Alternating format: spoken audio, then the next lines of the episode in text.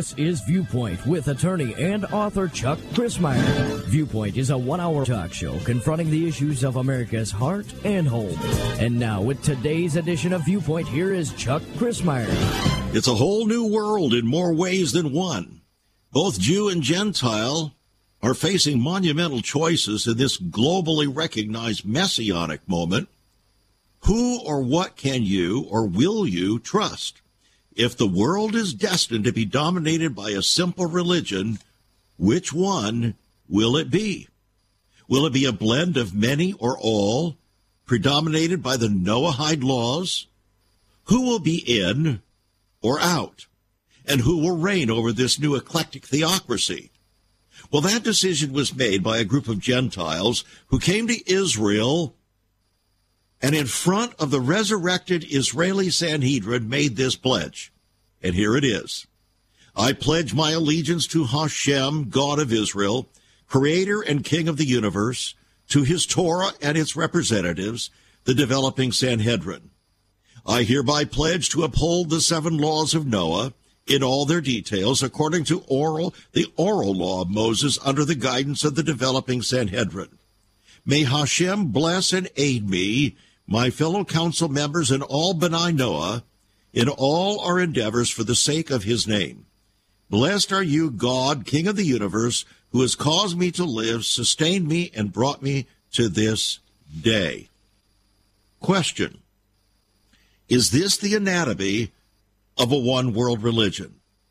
Is righteousness for Gentiles then achieved by absolute obedience to the law of Noah? Is this in reality the anti gospel? A total repudiation of the Christian faith? Today on Viewpoint, we're going to be t- dealing with that subject. And I'm glad that you've joined us. It's conversation as always with ever increasing conviction, talk that transforms. And indeed, it is a whole new world. And things are coming very, very rapidly. Yesterday, Rabbi Uri Cherki, in Israel wrote to Islamic leaders to tell them that there was still a chance for their faith to be accepted in the world. The groundbreaking letter that he wrote, addressed to the religious leaders of Islam, was written by the great Rabbi Uri Cherki, chairman of Brit Olam Institutions, entitled A Bridge Between Faiths What Does Judaism Think of Islam? In the letter, Rabbi Cherki states that it is possible to undertake common action between Islam and Judaism as religions believing in one God.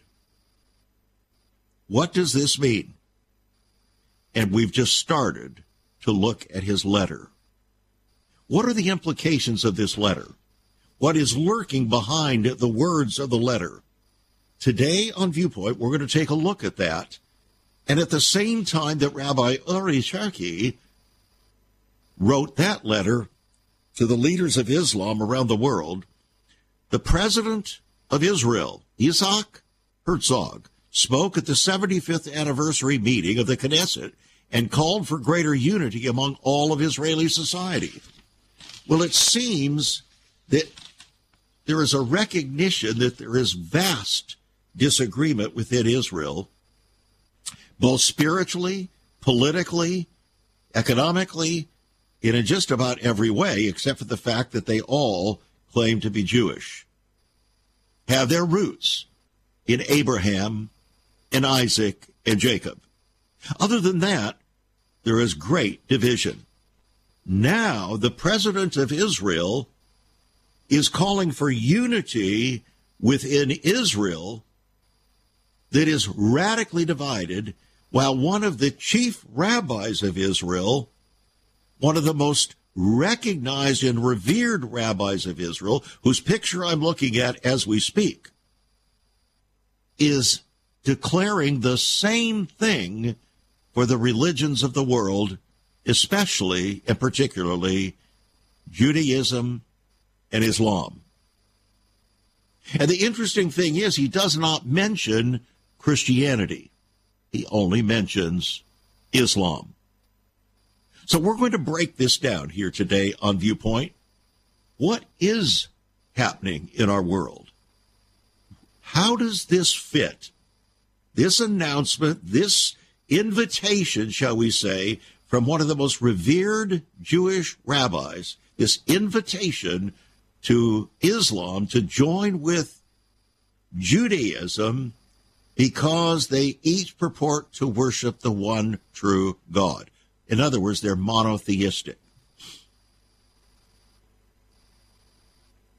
Perhaps this has something to do with the idea that uh, is strong within the viewpoint of Jewish rabbis that when the scriptures talk about the temple as a house of prayer for all people, that they interpret that to mean all religions. A house of prayer for all religions. But is that what God had in mind? A house of prayer for all religions? If indeed those religions do not embrace Yeshua Hamashiach, the Savior of the world, the Holy One of Israel, the Redeemer, the only begotten Son of God, full of grace and truth, if they don't embrace Him, then what do they embrace? Or is this really a device, an effort to try to bring a kind of synthetic unity not real unity, but synthetic unity. So that we can stop the war, wars of the world and we can all come together and sing kumbaya and have a great love fest. What does this mean? Well, let me share with you the rest of Rabbi Uri Cherki's letter and then we'll talk more specifically about this. Again, this is a groundbreaking letter addressed to the religious leaders of Islam, titled A Bridge Between Faiths What Does Judaism Think of Islam? He goes on to say, it's about building a bridge between the believers in God's oneness found in the religions of the sons of Abraham that requires Islam to accept the validity of Judaism and to accept the rights of the Jewish people to the land of Israel as they appear in the Quran. The rabbinical letter sent by Rabbi Cherki to dozens of religious leaders in the Islamic world opens with these words. On the 7th of October 2023, Hamas attacked the citizens of Israel. He said this attack was carried out by an Islamic movement acting in the name of Islam. This fact should lead us to reflect more deeply on the relationship between Judaism and Islam. And I am writing this letter to the leaders of Islam with the hope that it will bring greater mutual understanding and perhaps even peace between the sons of Abraham, the descendants of Israel, and the descendants of Ishmael. I don't have a problem with some sort of peace in that regard. But is it peace at any price? What do we set aside and forget in the name of peace? Since Jesus said, I came not to bring peace but a sword. Yet he was the Prince of Peace. We'll be back. Once upon a time, children could pray and read their Bibles in school. Divorces were practically unknown, as was child abuse. In our once great America, virginity and chastity were popular virtues and homosexuality was an abomination. So what happened in just one generation? Hi, I'm Chuck Crismier, and I urge you to join me daily on Viewpoint, where we discuss the most challenging issues touching our hearts and homes. Could America's moral slide relate to the fourth commandment? Listen to Viewpoint on this radio station or anytime at saveus.org.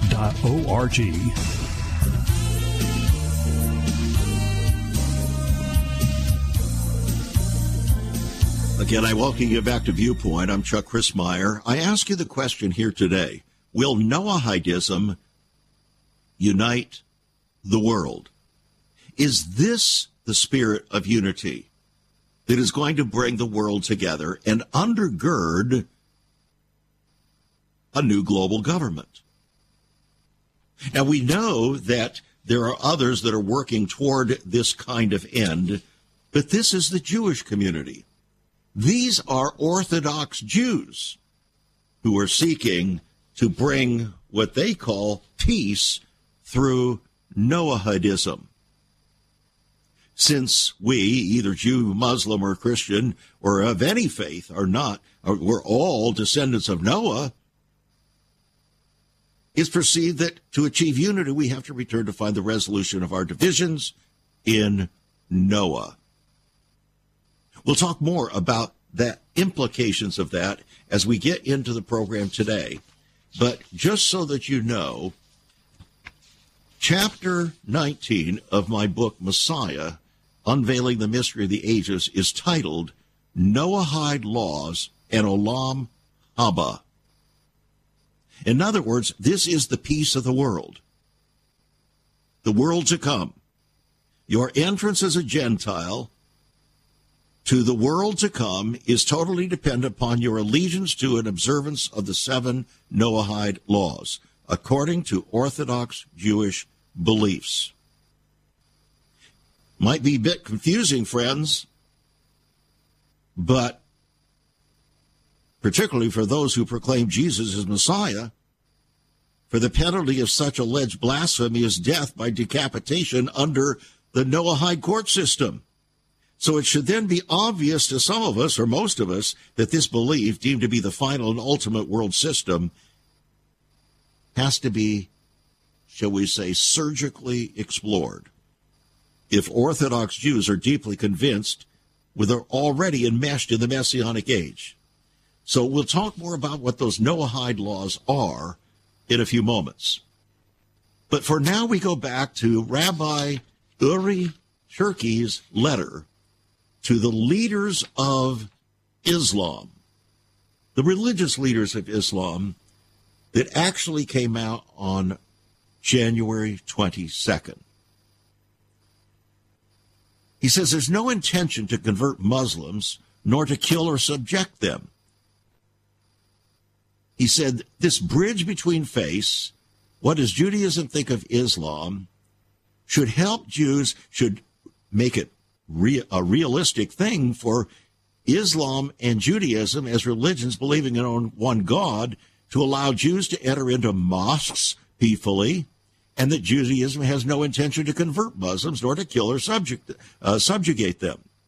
According to Rabbi Cherki, building a bridge between the believers in God's oneness found in the religions of the sons of Abraham requires Islam to accept the validity of Judaism and to accept the rights of the Jewish people to the land of Israel as they appear in the Quran.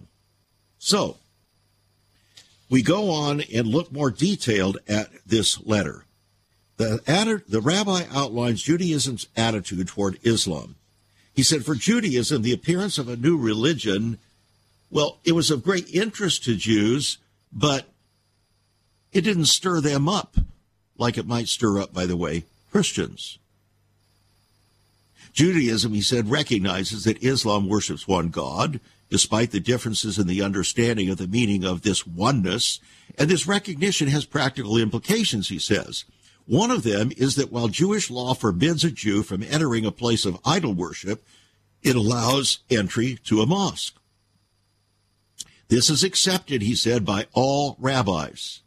We have no desire to convert Muslims to Judaism, nor to kill or subject them he writes. Rabbi Cherki, who leads the Brit Olam organization, which instructs communities of Noahides around the world, explains in the letter, quote, from Judaism's perspective, all people are obligated to accept and fulfill the seven commandments that God gave to all humanity, referred to in the Jewish tradition as the seven Noahide laws. These laws are the prohibition of idolatry, the prohibition of cursing God, the prohibition of murder, the prohibition of sexual deviancy, the prohibition of theft, the prohibition of eating meat torn from a living animal, and the positive obligation to establish courts of justice and a penal system. He said Islam accepts these commandments in principle, and therefore Judaism may accept Islam as a sister religion. We are both descendants of Abraham. And so, we go to wrap up his letter. He said Abraham's initial phase in which he built a movement for ethical monotheism, gathering tens of thousands of followers before he was commanded to found a particular nation. God made a covenant with the people of Israel so that they would serve as a model of a holy nation for all humanity, a model of collective holiness. There is here a division of labor of sorts between the sons of Abraham, writes the rabbi. The sons of Ishmael, that is, Muslims, were given the role of spreading the knowledge of the one God to a larger number of people than Israel, while the sons of Isaac and Jacob were given the role of founding a model of collective holiness based on the covenant with God to make them a kingdom of priests and a holy nation. So the rabbi goes on to say, in light of the crisis of values in many societies in our times, cooperation between the sons of Israel and the sons of Ishmael could bring a great blessing to the world and promote the belief in God's oneness and his ethical commandments. So the rabbi clarifies and wraps it up. For Islam to be truly accepted by Judaism as a legitimate religion for all peoples, three points have to be agreed upon. First, the recognition of Islam as a religion parallel to Judaism, not a replacement, that the prophecy of Muhammad has not come to invalidate the Mosaic Torah. Second, recognizing that the Torah is God's word. Abandoning Islam must abandon the claim of corruption of the Torah, that Isaac was not the one that God really uh, wrote there in the Torah, but it was really actually Ishmael. So we've got Islam must abandon that belief and Judaism must be acknowledged the religion from which Islam developed. And finally, recognizing the divine promise that the Jewish people will return to their homeland and occupy and rule it as the Quran explicitly says. So the motivation behind this is peace on earth, goodwill toward men. In other words, let's get rid of this religious opposition and animosity and just accept the fact that we're both coming uh, as the sons of Abraham, and therefore we both believe in one God. We're monotheistic religions, and that should suffice in satisfying all, and we should all come together and be able to uh, worship together. We should be able to accept one another as uh, equal faiths because we each have different roles. Now, what do you do with that? This is coming out this year, friends. This is 2024, and 2024 is a major fulcrum year for many things. It's a fulcrum year for the pursuit, the catapultic, catapulting of uh, the spirit of globalism into reality in our world. And this actually is a religious expression of that, even though the rabbi never mentions globalism. But he does mention that Israel is supposed to be the uh, model example to the world, the globe, the world, of uh, monotheistic uh, morality. Basically, that's what they say monotheistic reality. But then he says Islam is has a greater influence on the world, more people, not just to be a model, but to catapult the belief in a one God. Question Are they the same God? The rabbi never really discusses that. And who is that God? Is he Elohim? Is he the God of the Bible? Is he a God that uh, the Torah actually talks about? Or is he something else? Now we know that Islam does not believe in Jesus Christ as the Savior of the world. To say that he was crucified and that he rose from the dead is deemed to be blasphemy worthy of death in Islam. Among the Jewish people, to say that is virtually the same thing, except today they wouldn't call for death. The Jewish leaders of Jesus' day did. They said, He claimed to be the Son of God, therefore he is worthy of blasphemy and death, because that's the prescribed death penalty. Now, here's the problem. We're going to take a look at these Noahide laws again, very briefly. And at first blush, they seem to be, shall we say, kosher. First, do not deny God. In other words, don't blaspheme God. Uh, that's the second one. Do not blaspheme God. First, do not deny God. Second, do not blaspheme God. Three, do not murder. Four, do not engage in sexual immorality. Five, do not steal. Six, do not eat the flesh of a living animal. And seven, establish courts and legal system to enforce these laws. Okay, here's where the rub comes. When the first one of these Noahide laws is do not deny God, and the second is do not blaspheme God, but both Jew and Muslim, Orthodox Jew and Muslim, believe that anyone who claims that Jesus Christ is the Son of God was crucified, that rose again, the ascended back to the Father, and is the Savior of the world, by definition, he's a blasphemer. So, what do you do then with the seventh Noahide law that says establish courts and legal system to enforce the first laws. Enforce the do not believe in God, deny God, and second, do not blaspheme God. In other words, the legal system and courts that the Noahide laws call for actually become the enforcement of the belief of both Islam and uh, Judaism that Jesus is a blasphemer and that anyone who claims that he is the Son of God, full of grace and truth, is likewise a blasphemer and must be punished according to the rules governing blaspheming God in the Torah. Are you beginning to get the picture now? The problem is not so much with the Torah, it's with the Jewish or Orthodox conclusions with regard to the Torah as it relates to the rest of the Bible. Now, they do believe that the balance of the Old Testament, the Tanakh, is uh, inspired by God. They believe that is the Bible. They do not accept the New Testament, even though the New Testament contains about a third of the New Testament is quoting the Old Testament.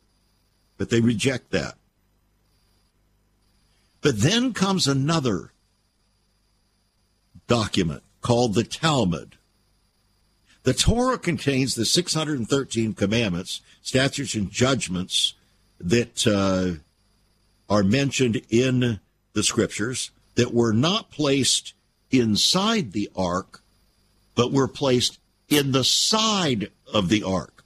And you can read about that in the book of Deuteronomy, chapter 31, verses 24 to 27. And also, it's reiterated in Colossians 2, verses 11 to 14, where Paul writes that those uh, statutes and judgments, the 613 statutes and judgments and ordinances, were against the people, and that's why they were put on the outside of the ark and not in the ark where the Ten Commandments were placed. Paul says those were against the people, and with the teaching, the death, and the resurrection of Christ, those were done away with and fulfilled in and through Christ's life. Jewish people do not believe that. They believe that to believe that is blasphemy. And if it's blasphemy, then the courts established under the Noahide laws must punish anyone who believes those things. Are you beginning to get the bigger picture here? We'll continue on just a moment. There is so much more about Chuck Crismier and Save America Ministries on our website, saveus.org. For example, under the marriage section, God has marriage on his mind. Chuck has some great resources to strengthen your marriage. First off, a fact sheet on the state of the marital union, a fact sheet on the state of ministry, marriage, and morals. SaveUS.org. Marriage, divorce, and remarriage. What does the Bible really teach about this? Find all of this at SaveUS.org. Also, a letter to pastors, the Hosea Project, SaveUS.org, and many more resources to strengthen your marriage. It's all on Chuck's website, saveus.org. Again, you can listen to Chuck's Viewpoint broadcast live and archived. Save America Ministries website at saveus.org.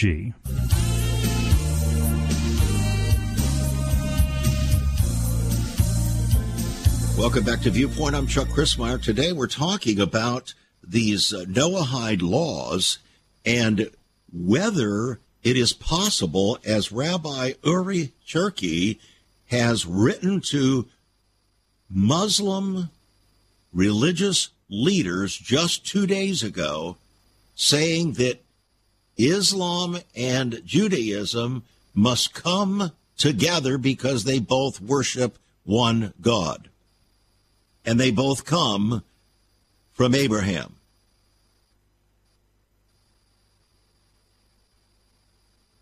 Where does this lead? Is this going to assist in bringing together a one world government, or shall we say, triggering the decisions that will bring about that government? Let me give you a hint. As we speak, the Jewish people, Israel, is expecting, as the Bible foretells, that there will be a rebuilt temple, a third temple. People say that's impossible. You've got the Dome of the Rock there. You've got uh, Al Aqsa Mosque. Uh, it's going to be impossible. It would start World War III. But what if the spirit that is being promoted by Rabbi Uri Cherki is picked up within the Muslim world and saying, okay, okay, uh, we're willing to buy into this and uh, we can see what you're saying.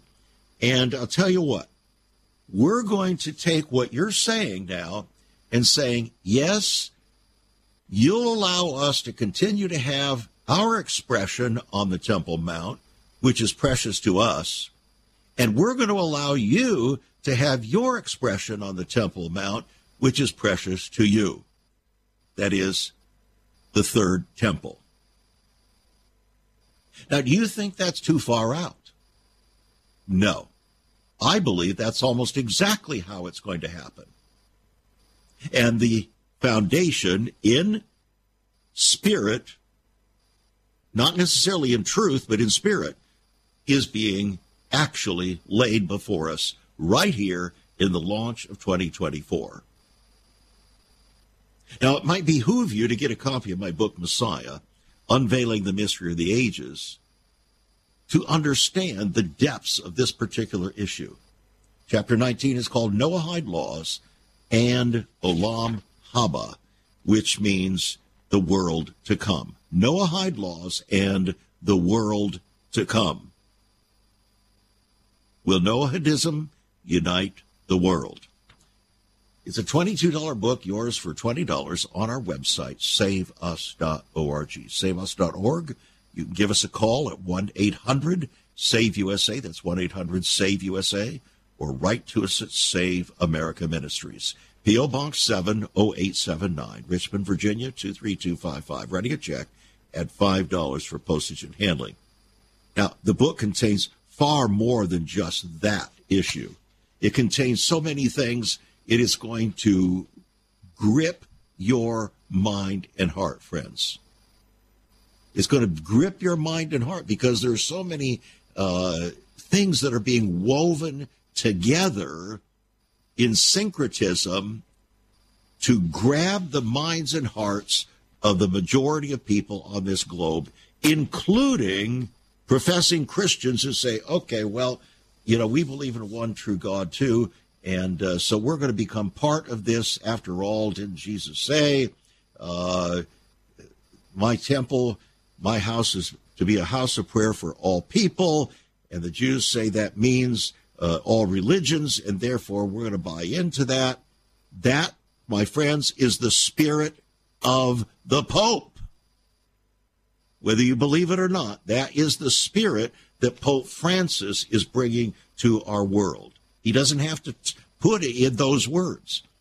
That is the spirit to unify all different belief systems and to rationalize their coming together so as to undergird, get of a religious undergirding for the new worldwide government to replace the government of God.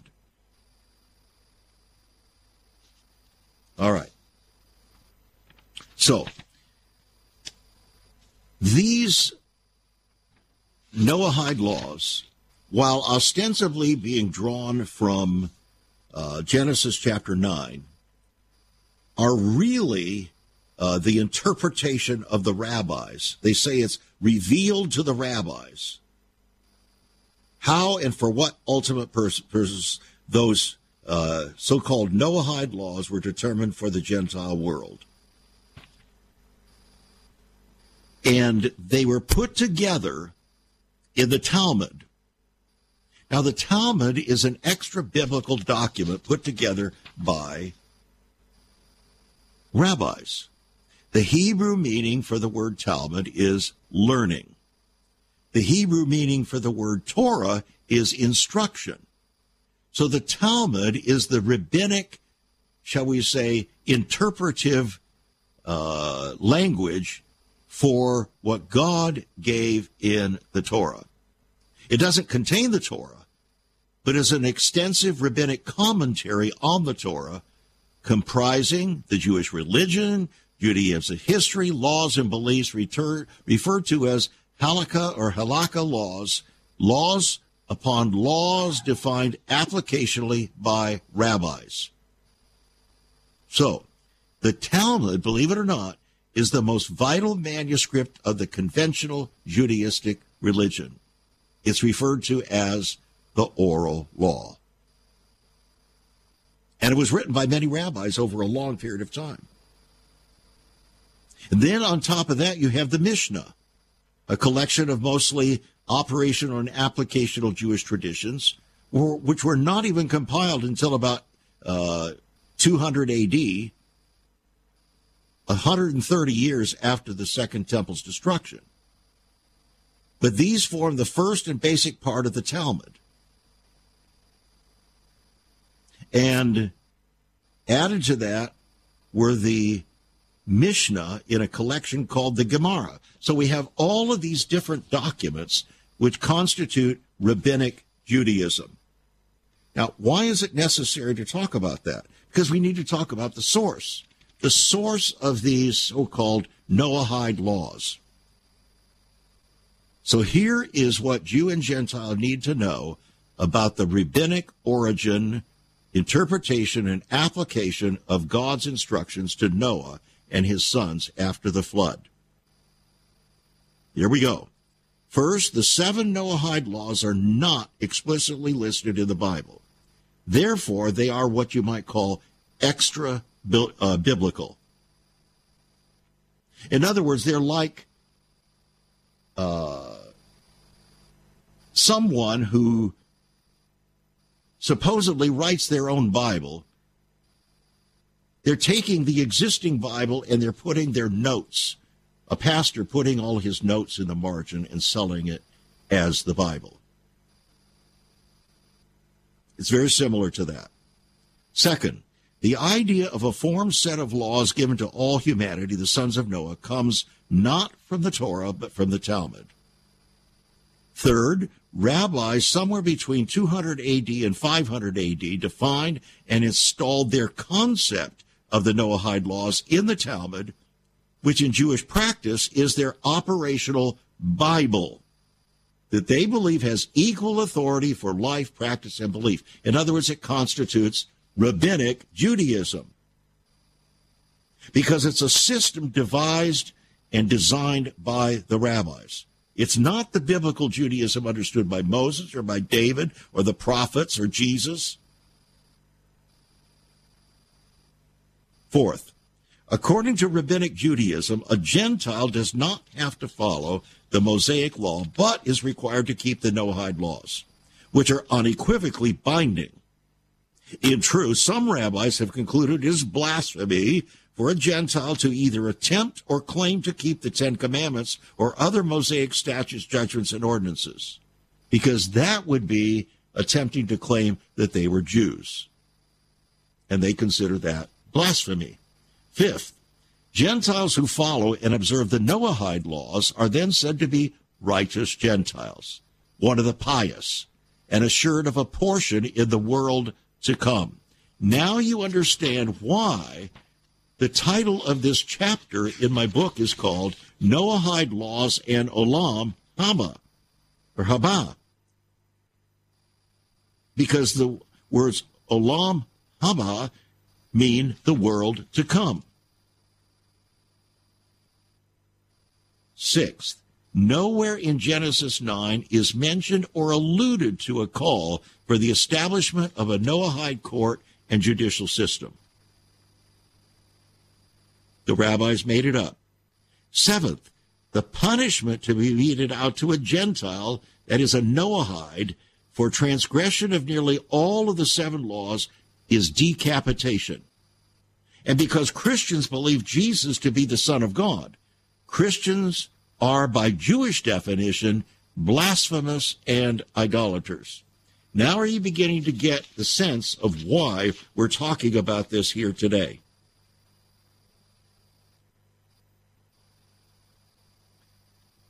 It has tremendous implications for all of us and for the world. So the question then is will Noahidism unite the world? Since, since whether Jew or Muslim or Christian or any other faith or not are all descendants of Noah, it's then perceived that to achieve unity, we have to return to the find to find the resolution of our divisions in Noah. We're all children of Noah. But only those who truly openly embrace and pledge their allegiance to the seven Noahide laws are deemed to be true Benai Noah, or the family of Noah. So we therefore have to follow the late historical development of the recognition of the Noahide laws among Jew and Gentile. And the nations most representative of this are Israel and the United States of America. And what I'm about to share with you after this break may astound you. Are you listening? Get a copy of my book, Messiah Unveiling the Mystery of the Ages. $20 on our website, saveus.org. We'll be back. Have you ever considered what the early church was like? Many people are developing a heart longing for greater fulfillment in our practices as Christians. A recent study showed 53,000 people a week are leaving the back door of America's churches in frustration. What is going on? Why has there not been even a 1% gain among followers of Christ in the last 25 years? Could it be that God is seeking to restore first century Christianity for the 21st century? Jesus said, I'll build my church. Is Christ by his Spirit stirring to prepare the church for the 21st century? The early church prayed together and broke bread from house to house. They were family, and it was said by all who observed, Behold how they love one another. Incredible. But the same can be found right now. Go to saveus.org and click Cell Church. We can revive first century Christianity for the 21st century. It's about people, not programs. It's about a body, not a building. That's saveus.org. Click Cell Church.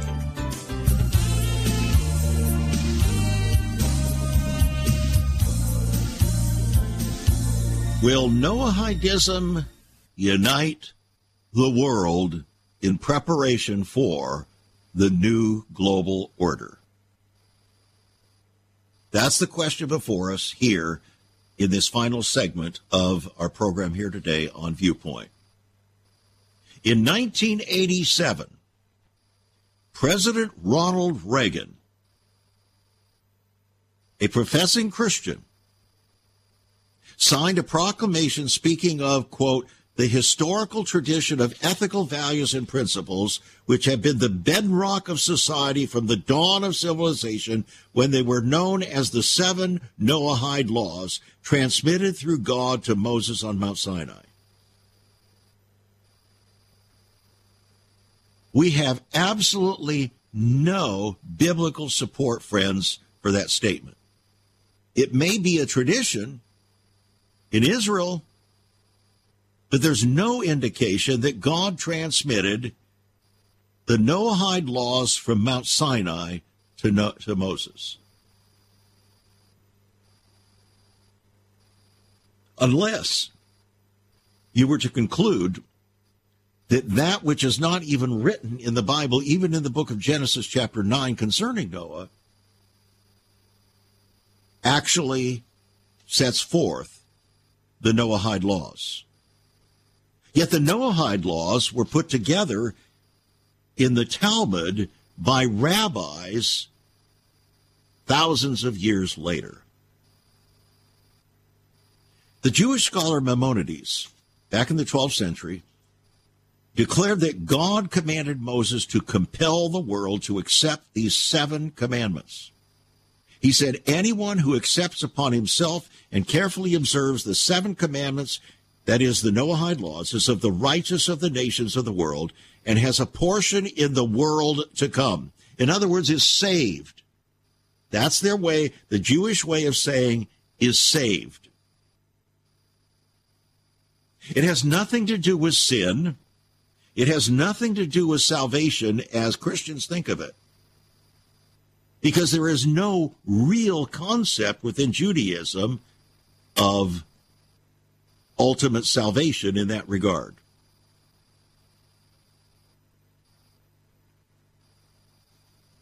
On March 26, 1991, just six months after the infamous Islamic attack there on September 11th, the U.S. Congress officially recognized the Noahide laws in Public Law 102 14, referenced as Education Day, Cong- Congress and the U.S. President George W. Bush declared by that law that the United States of America was founded upon the seven universal laws of Noah, and that these laws have been the bedrock of society from the dawn of civilization. Therefore, that law was justified to promulgate the Noahide laws as part of Education Day for the strengthening of civilized society, they said. Do you understand what was said? Let me put this in, in a bigger context. Right after 9 11, George W. Bush declared on national television that Muslims, Jews, and Christians all worship the same God. Then, not very long after that, he said, and all religions worship the same God. Yes, he did say that. Now, evangelicals wanted to claim that he was an evangelical Christian. Yet he did not believe the most fundamental aspects of the Christian faith, and that is that Jesus Christ is the only way, the only truth, and the only life, that no man would come to the Father but by him. But then George W. Bush, like his father, was a globalist. So you can understand then why he would make this kind of pronouncement. You see, it is about uniting the world in a one world order.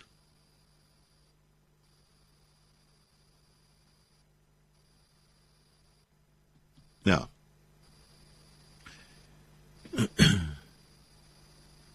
there was a Lubavitcher article. Remember the Lubavitch Rabbi Schneerson that many thought was the Messiah?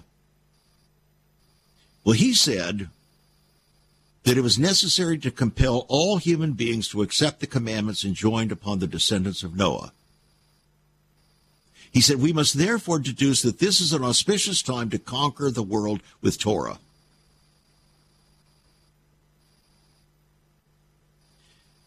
As the Schneerson explained, by transforming the Gentiles, he said, we can quickly create a vast army of supporters who will help us reveal that Mashiach, Messiah, and reveal bring all Jews back to the Torah.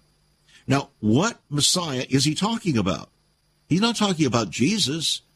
He's talking about a messianic expectation that a man like Moses will somehow bring about the restoration of Israel into its prominence in the land of Israel. And that the world, therefore, will come to Israel's feet, and there will be peace on earth, goodwill toward men. That's their view. On October 13, 2004, the Sanhedrin, which was the highest tribunal of the Jewish state and religion, was re-inaugurated after 1600 years. 71 leaders, rabbis of Israel.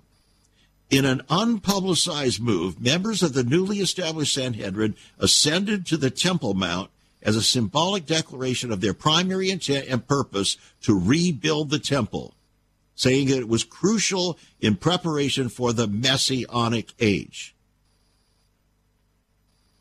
Then on June 9, 2006, a year and a half later, a group of non Jewish delegates came to Jerusalem to pledge their loyalty to the laws of Noah. They appeared before this newly restored Sanhedrin, established a high council for uh, Gentile sons or followers of the Noahide laws. So here was Judaism's highest religious authority, 71 of the most prominent, respected rabbis of Israel, revered among the followers of rabbinic Judaism, setting the stage for urgently teaching and promoting to the Gentile world the seven laws of Noah as the non Jewish world's salvation,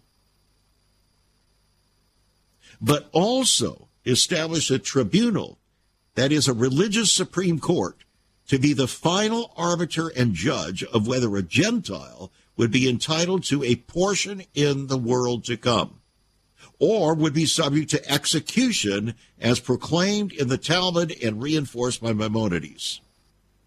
Are you getting the bigger picture here, I hope? So when George W. Bush and the United States Congress and Pro- Ronald Reagan cited the Noahide laws as the bedrock of society. What they really did, perhaps unwittingly, I don't know, but what they really did was declare that for the United States of America, the only serious Christian nation democracy in the world was under the law of the Noahide laws, and therefore must be held to that standard, or there would be, shall we say, hell to pay. It's a mitzvah, a religious duty among the Jewish community, whether they want to admit it or not, to eradicate Jewish traitors, minim, and uh, they have certain names for them, and to cause them to descend into the pit of destruction since they cause difficulty to the Jews and sway the people away from God. Who is that talking about? It's talking about true followers of Jesus Christ, friends. So when you talk about the rising up of a new global order and a religious foundation for it. The Noahide laws become the religious foundation for all Gentiles in the world, Muslims, Christians, Hindus, whatever. And if you continue to claim that Jesus Christ is the only way, the only truth, and the only life, that he is a divine Messiah, you are in effect committing blasphemy worthy of the ultimate penalty.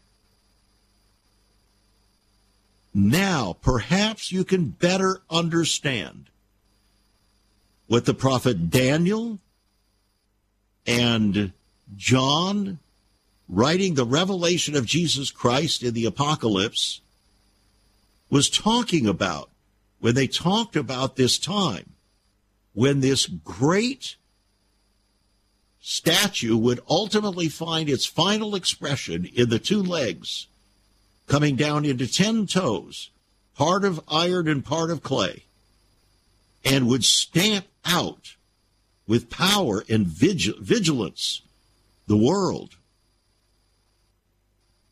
This is not going to usher in a messianic age of peace and justice unless you define peace and justice as eradicating all true followers of Jesus Christ. Can you possibly understand then why yours truly may be in the process of writing a book called When Persecution Comes?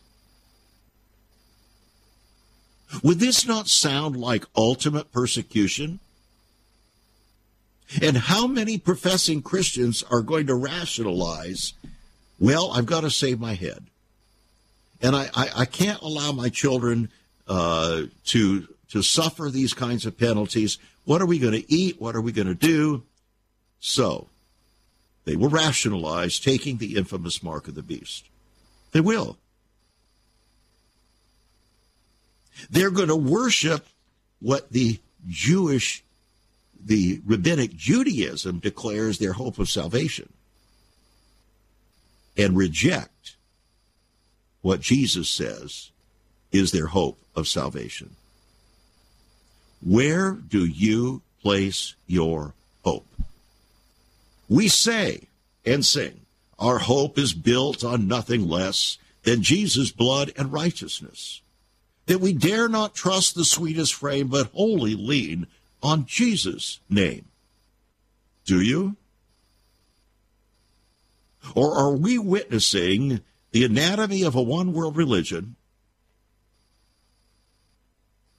Is righteousness for Gentiles achieved by absolute obedience to the law of Noah, which in reality is the anti gospel, a total repudiation of the Christian faith?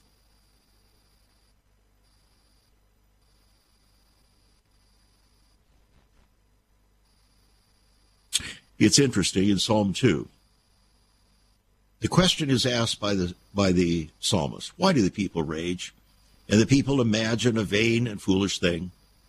The nations of the earth rise against the Lord and against his anointed, saying, Let's tear their bands, bands asunder. But God says, I'm going to laugh at them. I'm going to have them in derision. They're going to go crazy. And then he says, Look, he, I'm, I'm going to give you the the uh,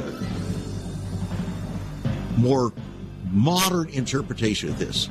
God says, Look, I've already set my son, Jesus Christ, upon my holy hill, the Temple Mount. So who do you guys think you are? You might want to seriously consider kissing the Son. In other words, embracing Jesus Christ as your Lord and Savior. Because He alone is going to rule and reign from the Temple Mount. And you might want to consider doing that very quickly, he said. Because if you don't, it's not going to be a pretty picture for you.